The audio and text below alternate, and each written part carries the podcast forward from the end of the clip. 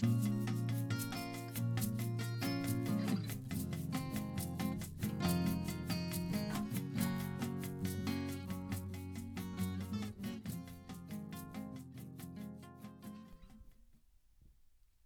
everyone. Welcome back to Dancing Around the Questions. I know it's been a while.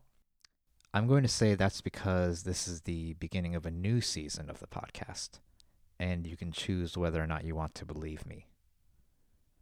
But that aside, today's guest is uh, special.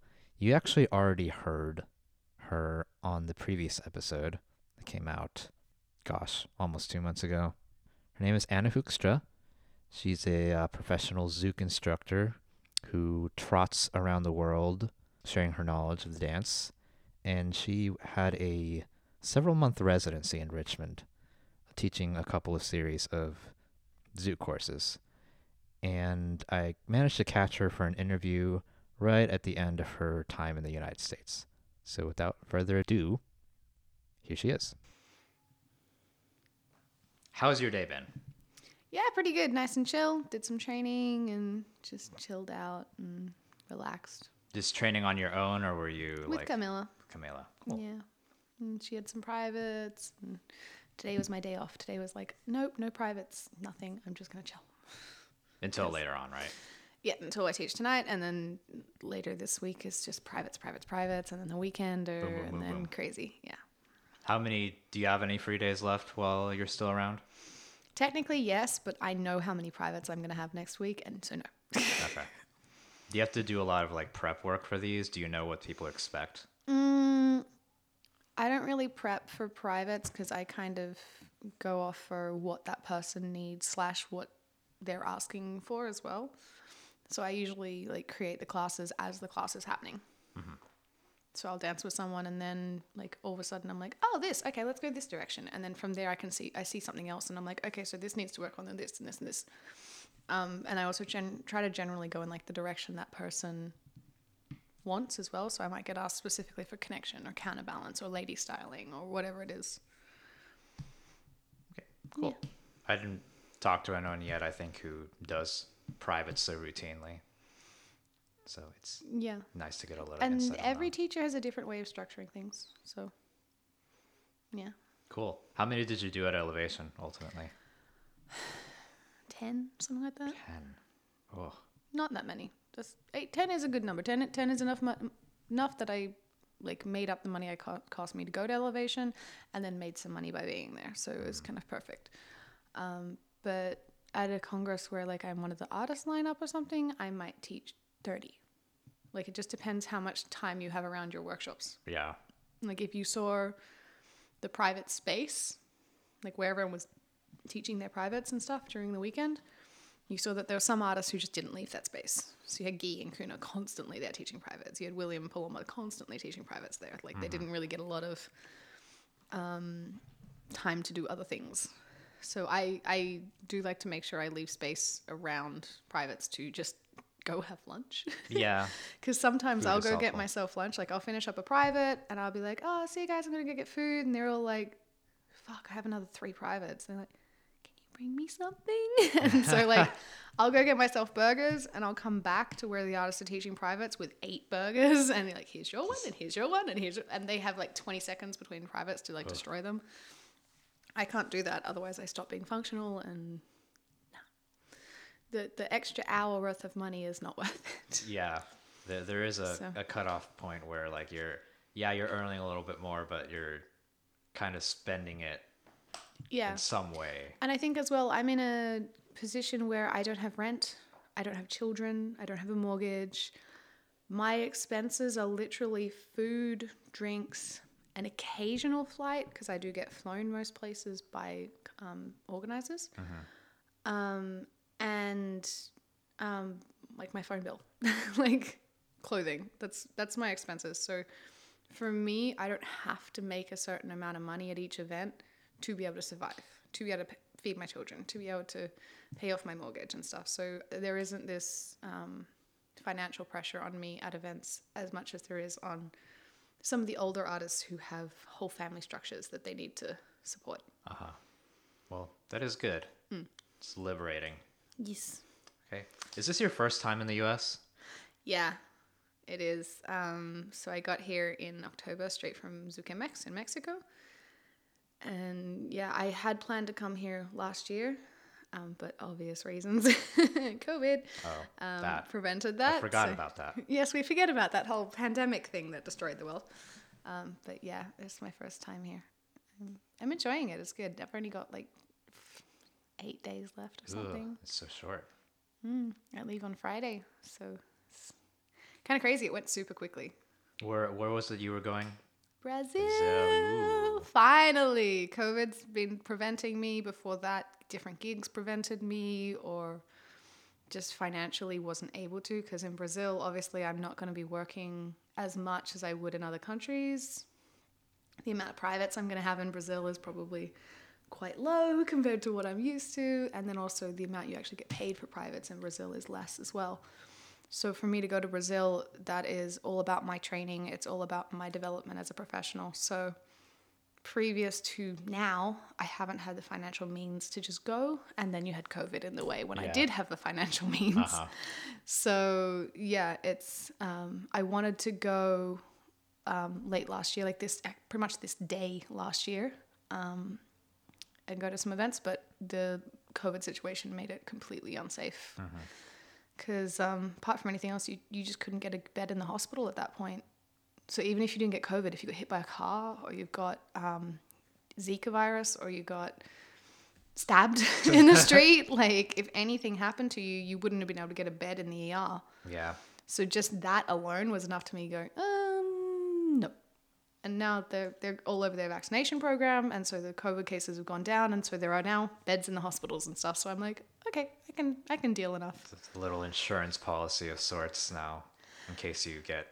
Yes, like that's pretty much at the moment in terms of COVID, my requirement personally, because I'm vaccinated and I've had COVID, my personal requirement for do I go to this country is is there space in their hospital? If something happens to me, is there space in their hospital for me to get a bed? Because in terms of health insurance, I'm completely covered. Doesn't matter what country I go to. From um, being a full time traveler, I have specific insurance for that. So it, financially, going to hospital is never going to be a consideration. Um, but in terms of like, will there be space because of COVID? Is definitely like my biggest consideration. Can I go to this country right now? Right. That and like, will they let me in? Also, yeah, yes. that's the thing. Um, so was traveling. How did that come about? Was that something like you were planning on doing already, or did it kind of just happen? Um, so as an artist in Australia, we have an insane number of teachers in our country for Brazilian Zouk specifically. We have a huge amount of teachers and they are fucking phenomenal. There are some insane teachers in Brisbane like Sarah and Bruno, um, Julia and Rafael, and just like the the lineup of teachers just in like single cities is more than some countries have at a higher level than some countries have. So the Australian artists are just mental community builders, mental um, performers. They're mental. They're just amazing. And so as an up and coming artist in Australia, I was just like, yeah, there's zero space for me here. Like I am not going to fill a niche. There is no place where um, my vibe is like specifically lacking or something like that. Like there, there is just such a range of just talent in Australia that we don't need more teachers. And I also know just personality wise, I'm definitely better suited to coming in and being all like hype squad and like getting everyone like excited to learn and then disappearing and coming back 12 months later and doing the same thing again. I'm personality wise suited more for that style than the constant kind of steady growth of a community. Uh-huh. Um, which we know, like Chinky, for instance, she's like that perfect personality for that, that sort of thing, where she's like constant encouragement and just this very um, humble, chill presence in the community Yeah. that just like keeps everyone motivated. I'm more your like, wee, hi, like high energy The wrecking Pers- ball that comes and makes you better. wrecking ball that makes everyone go, shit, I need to work on this. Like, um, and having that in a community constantly is not necessarily like the best direction. So I know as an artist, I'm definitely more suited to being a traveling artist and being an international, I'm using quotation marks, international artist. Um, Oh, that's going to be in the description now. um, so yeah, like having um, a career as an international artist was definitely something I knew I was more suited for. And then pre-COVID, for about a year, I planned a 12-week tour of Europe, and the plan was to then come back to Australia in June. So I left in early March, and I was planning on coming back on the 1st of June, spending two or three months in Australia, and then doing a second tour to US um, and South America. And I got on the plane on the 10th of March, 2020. Faithful day. I think That was like the remembers day before. The 11th was the day everyone really realized everything was fucked. I got on the plane on the 10th. Well, maybe it was the 10th for the rest of the world, but Australia's the first like country. So like when midnight hits on New Year's Eve, we're always the first city. Sydney's always the first city that has big New Year's Eve celebration. Um, so like we're ahead of everyone. So 10th, 11th for 11th for Australia, 10th for everyone else was the day we all went, oh shit, this is fucked. Um, and just as an example, when I got on the plane to the Netherlands, there was something like 10 cases in the Netherlands. When I got off the plane at the first stopover, which was like 16 hours later, there was like 150, 200 cases. When I got off the plane in the Netherlands, it was like a thousand. And then by the time that first event rolled around on that weekend, it was like 3,000. And I was just Oh like, boy. fuck. Over the course of like two or three days, was that? Yeah. And it was just like, oh, yeah, no, we're screwed. And then we all thought, oh, it'll be over in three months. And then obviously not. so we were I, so hopeful. we were so hopeful. I remember we all were talking, um, the artists at Brazilian Dance Festival in Amsterdam, we were all having a conversation. And we all said, let's all go to Brazil and hide there because there's like no cases there right now for like three months until this blows over. And then um, we'll all come back and just kick off our tours where they were meant to be. And um, I was like, yeah, that's a great idea. And then we actually went to book our flights like the next day and double checked the numbers. And overnight, Brazil had gone from one case to like 10,000. And we were like, oh, they just hadn't reported them yet. Whoops. so it was like a really big, like, yeah, no, that's not happening. So I ended up trapped in Europe up until um, uh, September this year. I was in Europe. So yeah. But you were moving around Europe, right? Yes. Um, I was technically homeless for the remainder of 2020. I had nowhere to live until mid January. So I was in a different person's Zouk house every week, all the way through. Um, I did spend a few weeks at the start at my cousin's place in the Netherlands, but there's a certain point where I can't just live with them. like, and things kind of slowly started to open back up, and I went, oh, I can move around now. So I started moving around and I met some phenomenal people and made some amazing connections and stuff. I think as well that period where everything was online and then having that immediate I was traveling when no one else was definitely helped career wise for me, but emotionally it was supremely fucked up. um, to be, sorry to yeah. hear that. But I'm here now. I get to go to Brazil in a few days. Like, I'm meeting all these amazing people. I finally saw my first friend from pre COVID two week, a week ago. I saw like a friend of mine who I haven't seen in two years. I haven't seen any friends in two years. I finally saw a friend and I was like, oh my God, hi, like crying. Yeah, I know you were really excited to like see a bunch of people who were Yeah. going there. So Elevation was lit, if for no other reason than I got to see people I knew before the pandemic, Yeah. which is always nice. it was great though. I still need to like write and just like think about that event a lot more. I still need sleep from that event. That is also true. Because I traveled for Thanksgiving, traveled for Elevation, and then this past weekend I drove out to go see a friend because we were playing some music. And You're already like, oh. shit, that's so much travel. that's three weeks. That's a lot of, This is a lot of time that I'm on a, the road or a plane. Mm. Now imagine every single week Yeah, I know. of the year. I don't want to. It's a lot, but it's also like a really interesting way to live, and you meet some incredible people, and things that make other people really nervous and scared then become just like second nature and home. Like you become so comfortable in an airport. Yeah. Like talking to immigration is like a non-event because it's just like, hey man, how you going? And they're like, oh yeah, like chatting, and they're like, they see how chill you are. It's like not even a thing. Um, I know a lot of the nomads out there have said that they can find food and somewhere to sleep in any airport in the world if they need to. Like they're just like so used to airports. So we're always finding places to dance when we've got 10 hour layovers or whatever and chilling out in a lounge somewhere. Someone always has a first class to one of the lounges in the Ooh. one of the lounges. If you're with a group, there's always someone in a group of nomads who has that airport's like specific VIP program thing, Nice. that first class program. So it's really you learn things. You you learn hacks and sneaky things and all this sort of stuff. That's my first time hearing about that, so I've learned something too. Not that I'm going to be in that position anytime Yes, if soon. you're a Zuka, always travel with the nomads. We all have the sneaky ways to get through things.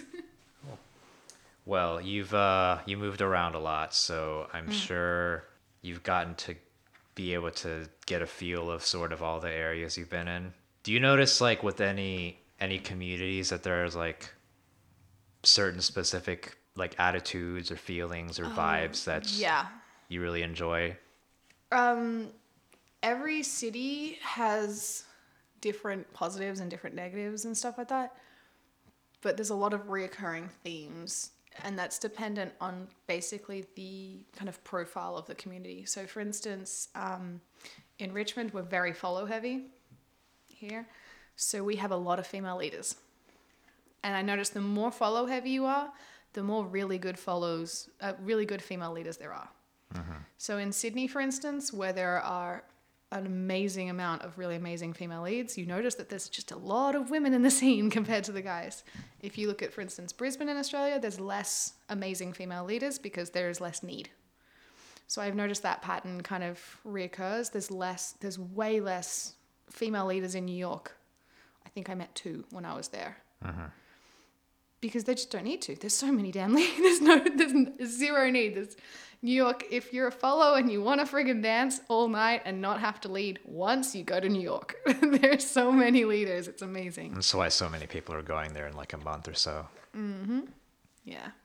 So it's definitely like different cities have different kind of profiles and different things to enjoy and different downsides, of course, as well. But yeah, I think I love seeing how the different communities vibe with each other and what kind of things they all get up to. And everyone has different like community building activities. So here we drink a lot of beer.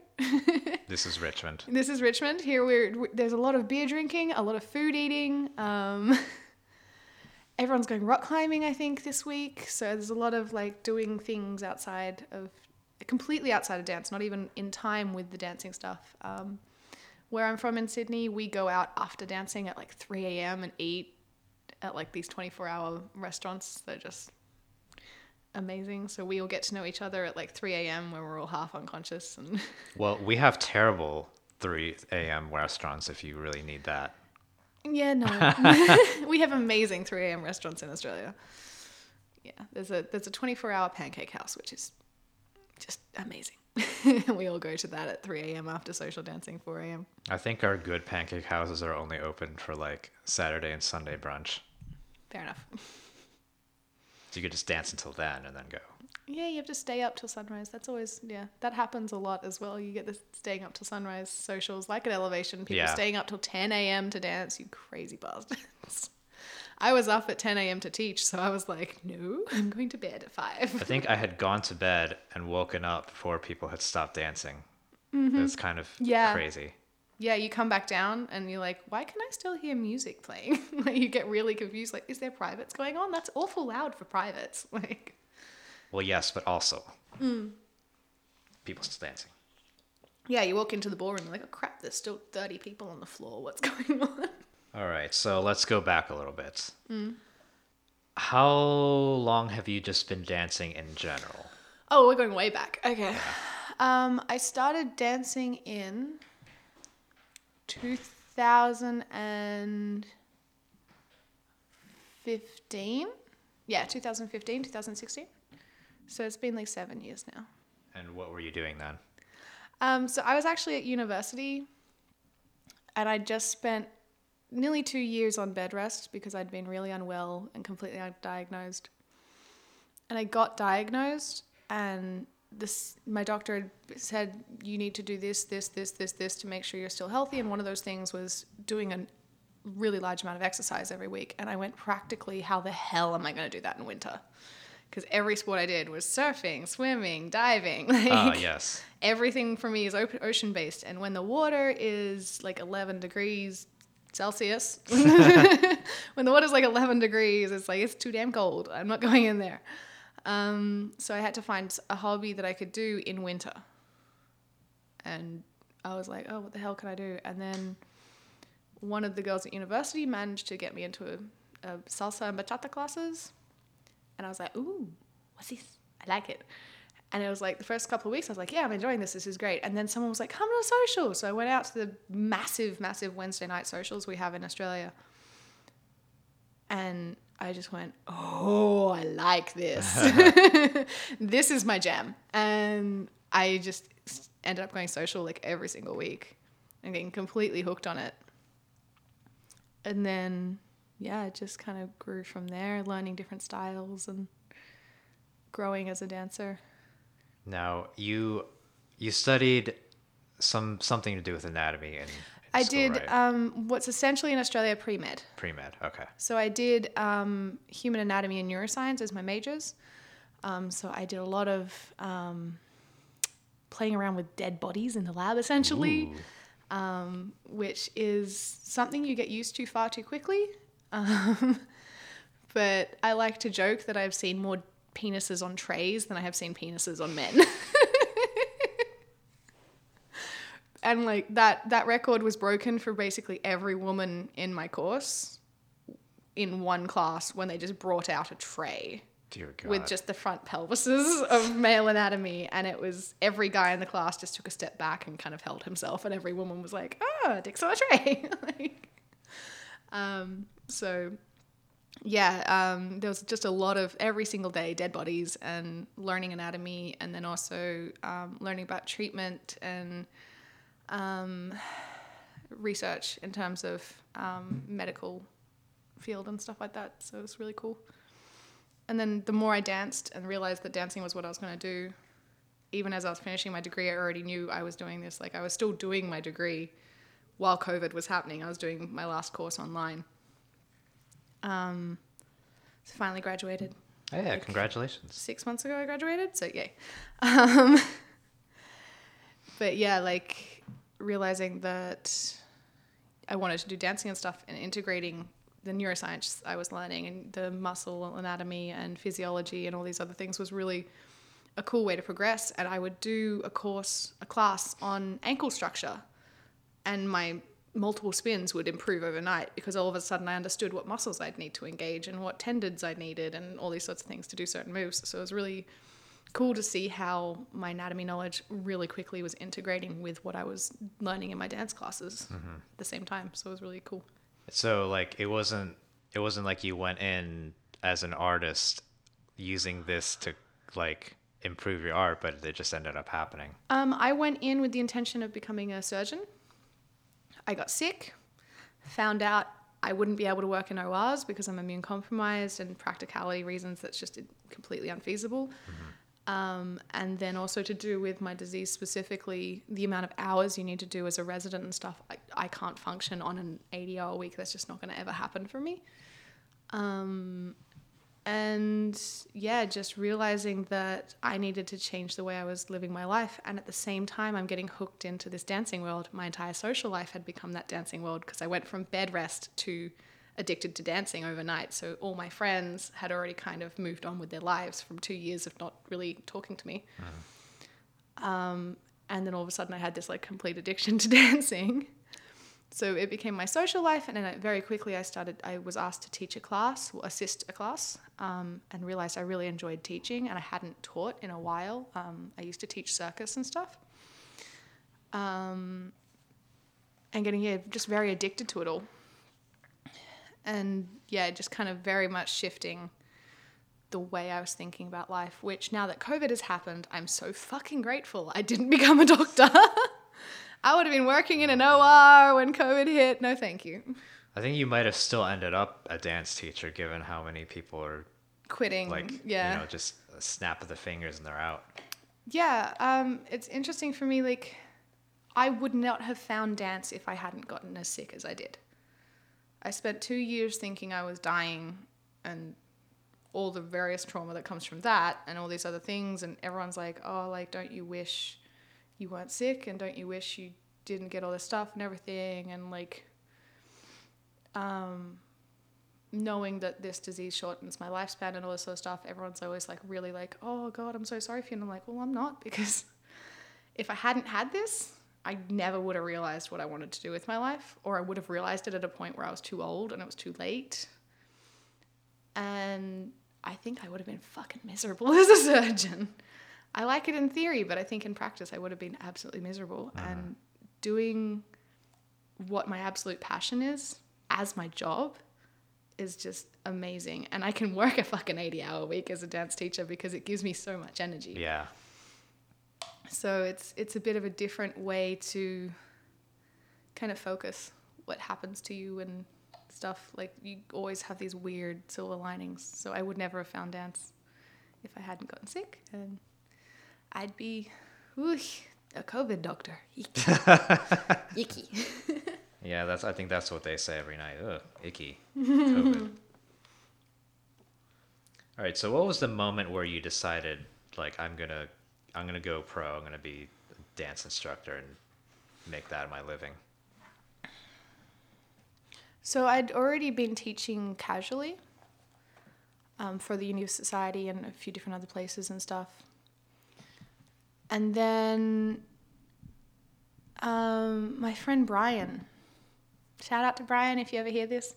My friend Brian from Sydney, everyone in the Sydney dancing scene will know exactly who I mean when I say Brian. Um, he encouraged me to literally just message this organizer for an event in Hawaii and ask if I could teach. And this was like, oh God, four years ago now, five years ago. And ask if I could teach at their Congress because I really wanted to go to this Congress in Hawaii, but there was no way. I was still in uni and everything. There was 0% chance I could afford it, but it fell on uni holidays. And I was like, I want to go to Hawaii. I want to go to this Congress. And Brian was like, You're amazing. You're so good at your job. You know your shit, blah, blah, blah. Like, we were teaching some classes together at the time as well. And he was like, You're incredible. You can do this. Just fucking message the organizer. I guarantee he'll, he'll say yes. And this is like 3 a.m. at a party. Um, and we're sitting on a couch. I'm quite drunk. And we wrote a message together. And I just looked at it and went, Screw it. And I hit send. And then the next day, the organizer came back with, Yeah, of course. And I had met this organizer before. So like he knew me, he knew how I taught and everything. Um, so yeah, I, I messaged him and he came back with, yes, of course you can teach. Like, let's have a phone call and set it up. And I was like, what? What? what, what? I can actually do this as my job. This could actually be my job. And yeah, like from that, all of a sudden, I was like, oh wow, I could actually do this. And then unfortunately, a whole bunch of shit happened that meant I couldn't go to Hawaii that Oh, year. that's a shame. I was so sad. Uh, what even happened? I can't even remember what it was that got in the way of the, that specific Hawaii trip. Um, yeah, something happened with the Congress. I can't remember. Um, but yeah, I just I realized, oh wow, I'm actually marketable, and I actually could do this, and organizers will in fact hire me. Crap. Okay, let's see what I can do here. And then that trip, that first initial trip, that trip through Europe, I wanted to do. That was my how do I fit into the um, international group, like the international teacher group? How do I fit in as like an artist, like in terms of how the students perceive us and what niche can I fill properly? And that was meant to be like my big kind of growth time, which I had to skip, unfortunately. but I had to find that on my feed, unfortunately. But yeah, it's been an interesting challenge. But yeah, it all happened kind of extremely slowly over the course of like three years of oh i can do this and maybe i can do a tour and maybe i can do this to holy crap everyone knows who i am now what happened just purely from covid hitting and having all that online exposure Yeah. Mm. And on that note, I was just writing that down so I wouldn't forget, but you brought it up anyway. Uh, online teaching. oof what Thoughts? i hate it i hate it i hate it i hate it i hate it with every fiber of my being i hate it that being said zouk lounge did keep me sane Uh huh. it kept me sane at a time where I was falling the fuck apart. So seeing everyone like that was amazing. But for me as a teacher, I feed off the energy of my class. And that hypes me up and gets my kind of vibe going. So if my class is super sad energy, I can start to kind of tweak that. Or if they're super nervous or whatever, I can tweak it and sort of build the energy up. But you need this reciprocal situation coming through. I make a joke, people laugh, I get body language. Um, or we do a move and someone gets something right and they do a little happy dance and you can physically see them do their little happy dance Yeah. or whatever. And then online, you have these tiny little cubes in front of you with everyone's little faces, and you can't really see what they're doing. And it's really hard to give clear, concise feedback or physical, kinesthetic feedback. Yeah. And you have to be in charge of the entire class and every single aspect of the energy in the room. And it's freaking impossible to read the room because there is no room, everyone's in their own spaces. And you don't know if I teach this, does this student not have enough space to actually execute this in the room they're in? Are they on carpet? Are they on wood? What are they like? It, there's so many variables and it's so complex. It just drains you. So for me, when I usually finish a real life class, my immediate response is let's social dance i want to dance let's go i have energy la, la, la, really high even if i'm like exhausted when the class starts at the end of the class i'm ready to social but um, with online stuff we'd do our online class and i would just go to bed like i'd finish the class i'd log off i'd send the file to all the students with the video recording and i would just be like night and like walk into my room go to bed it was really rough It's a little anticlimactic. yeah, except for obviously like the Zouk Lounge things because we had all those teachers in those classes, like the online congresses. You would have 30 teachers in your workshop, all creating energy, sending messages into the chat, so you weren't responsible for that vibe. But like when you're teaching solo on your own weekly online classes, it's exhausting. Yeah. And I do not miss it. Um, I very occasionally teach online privates, so shout out if you want to do an online private with me, feel free. I do enjoy those still. Um, but online group classes, mm, no, do not like, do not enjoy. Too hard. Yeah. So speaking from the other perspective as a person who did a couple of online classes, it, it really did depend on like where I was doing it because mm. I, I moved at some point during the during 2020 and my first half like I had a nice floor, I had a, like a pretty open space. It wasn't squeaking constantly. I was alone most of the times, so, like I could just like focus and not be super self-conscious mm. about like fucking up or anything, but then I, I moved into an apartment with very squeaky floors. I had a crowded bedroom. Um, Housemate, I'm guessing. a what? Housemate? Yeah, two two housemates.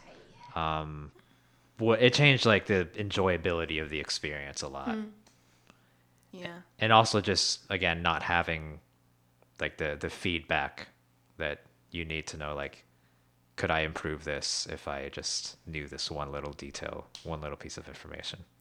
Yeah. And when you can't see like muscle movement and stuff as a teacher who relies so heavily on like anatomy, like I can't see that in a class. So as a student, you're not getting like your full thing. Like mm-hmm. one-on-one classes are better because the student's like 10 times the size. Yeah. But in, when you're this tiny little one inch square, nope, doesn't happen. it's so hard. So yeah, I'm I'm grateful for online classes. Like when they happened, they I needed them. But if you asked me to run regular online classes now, I'd be like, no, I have real life now. Thank you. like Yeah. it was a great alternative when there was no alternative. Uh-huh. Like, but for compared to real life now, it's just not my thing. Yeah. And and like now it is it is nice to have all this material though because bef- whereas before online classes really weren't a thing, it was just like these people are teaching or like they're they're showing a move but there there wasn't the level of detail that there is Yeah, in you got that classes from since 2020. You got that from Carlos and Fernanda and Kadu Larissa's online courses. I don't think anyone else had real online courses before COVID in terms of the Zouk artists. But um, even them, I saw a difference in their teaching from start of COVID to now, the way they teach online. Yeah. Just we all shifted drastically. We learned a lot from watching other teachers teach online. The way you teach online is just a completely different framework to how you teach in real life Yeah. it's really really a learning curve i think a lot of the artists did an incredible job shifting across to online you got people like sydney schiff who just did freaking phenomenal jessica lambden's classes were so much fun uh, Felipe Lira's online femme styling stuff was freaking so enjoyable. Like, yeah, some of the teachers really shifted amazingly to online, and then others struggled, mm, probably because they hated it as much as I did. um, but yeah, you could see a progression in everyone's online teaching is very different now. Uh, who are some of your biggest influences in either just like teaching or just in how you want to be as a dancer, aside from instructing? Oh my gosh, there's so many. As an actual dancer, um, fuck, like all of them. this is the problem. Like, I love elements from everyone's dance. Like, as a follow, I adore the amount of control Paloma has of her movement. I love like Jessica's styling, like the freedom Brenda has in her movement. Um, uh, Alini's creativity, Alini Cleto's creativity, like so many of the artists just there's like one thing I want to steal from each of them. I want to steal Felipe Lira's spins, for instance. I'm like just like, oh, how you spin? Gimme, mm-hmm. gimme, gimme. Like I want to steal like specific elements from like each person. And it's just like every artist. I every time I see a new person in a lineup, I'm like, who are you? And I start watching their videos. I'm like, holy shit, I want this. I want to do this. Like, how do they do that? So for me, I want to be like the Frankenstein monster of everyone's like elements that I like from them, and just kind of right. build my own. Very much. I don't specifically want to be like one person. Okay. If that makes sense. Yeah, that makes total sense. Mm. What about um, starting off? Who uh, who'd you start off with, just like as learning Zouk or anything? Like my very first Zouk class or yeah. my first like Zouk crush in terms of teachers? Well, both. Why not? My very first Zouk class was in Sydney with Brad. Um, and that was freaking so long ago. It was at Tropical Soul. It was just regular weekly classes. Um, he teaches an amazing foundational course and everything. Um, and my first dance crush from Zouk was Brenda. Brenda. Uh-huh. I saw like I liked watching other people dancing and stuff, and then I saw a video of Brenda and Kuna at Y the one with all the lights in the background. If you guys know which one I mean, that goes really fast, Cavalier. And I remember seeing that video back in like 2018 and just going, "Who the fuck is this? This is amazing." And I honestly think that video is the thing that made me switch as an artist. I was still teaching a lot of salsa bachata at the time, and that was the thing that made me go, never mind, just bachata and focus more on Zouk than the others. Cool. Mm. What are some of the standout events that you've been to in these times? Uh, okay, well, there's obviously all the Australian events. Brazuki, Casa de Zouk, Brisbane Zouk Festival, freaking amazing. Um, Zouk Station, which is this tiny little congress um, DJ Alexi runs.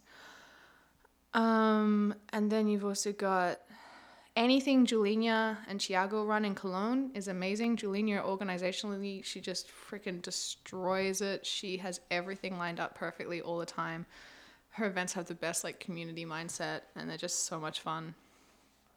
Um, Elevation was Bruno and Faye can put on a bloody Congress. That was a good Congress. Like, that was one of the most well run, well timed Congresses I've been to. Most people try and squish too much into not enough time and everything runs late. Mm-hmm. They had everything timed so well. The Jack and Jills finished early, and I was like, what the? F- Jack and Jill finishing early? What's going on?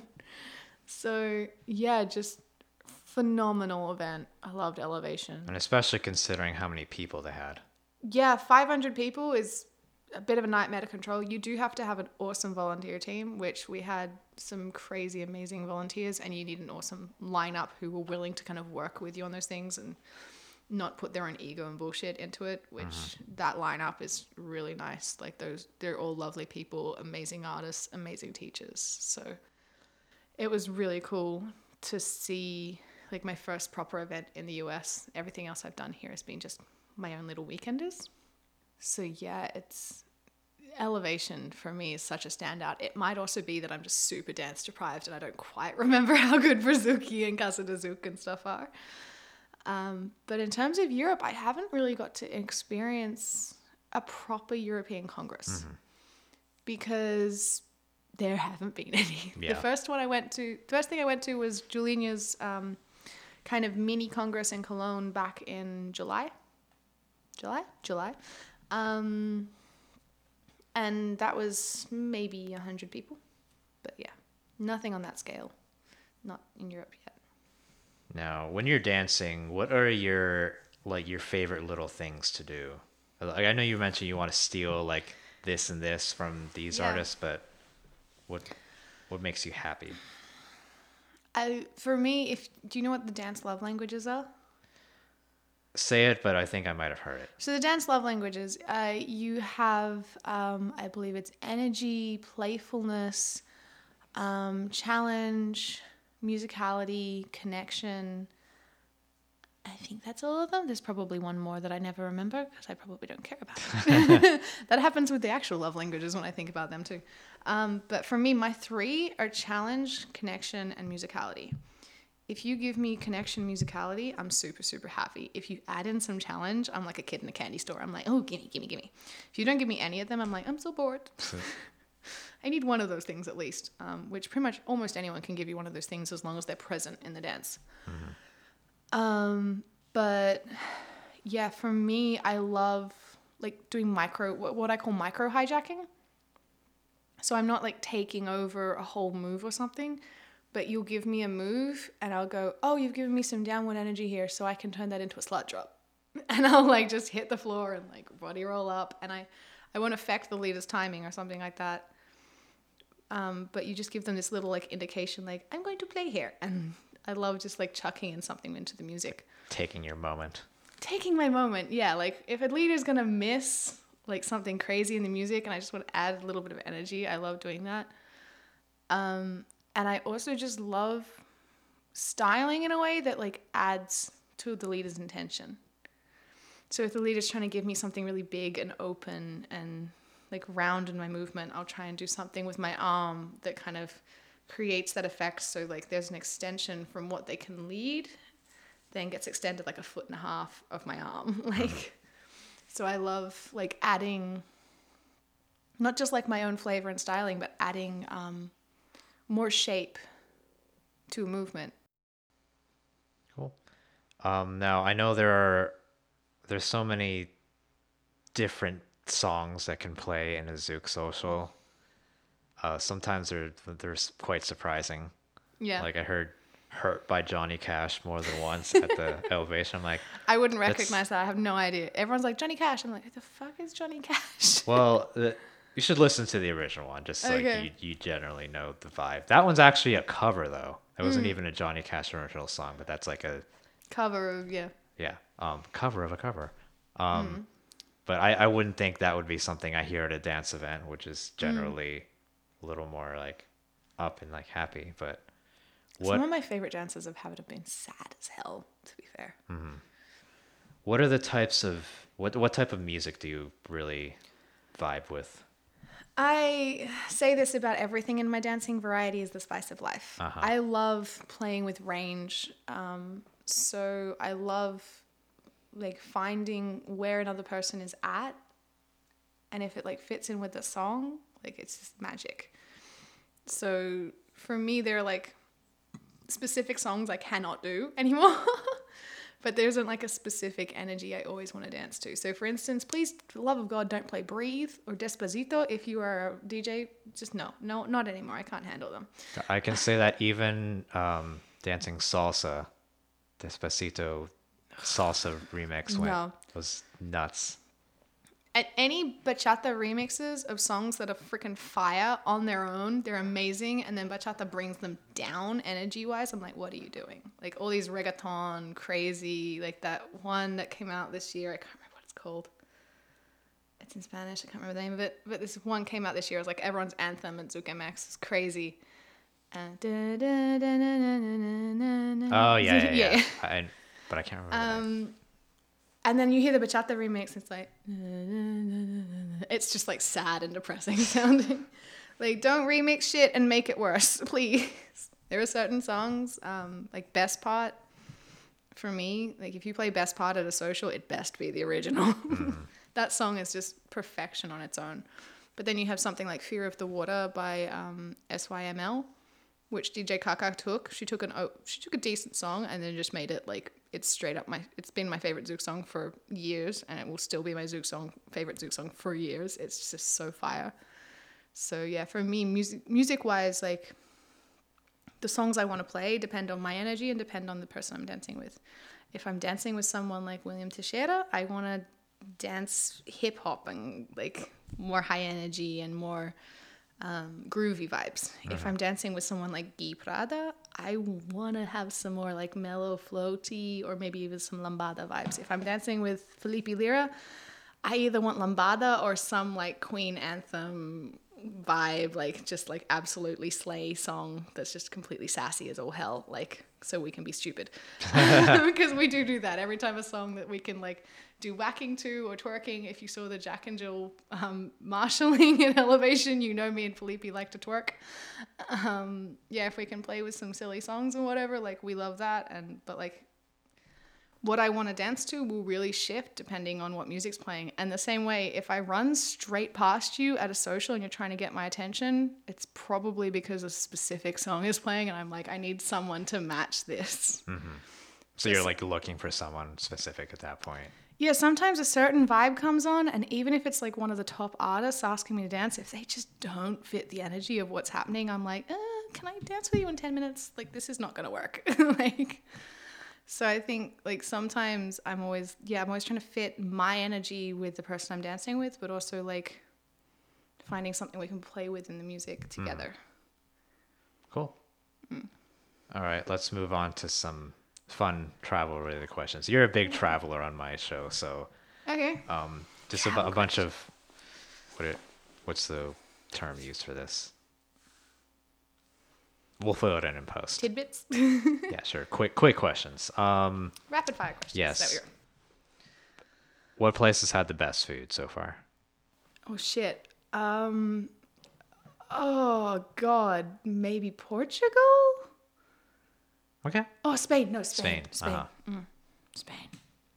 Favorite thing there? Um Pintxos restaurants. There it's kind of like tapas meets sushi train.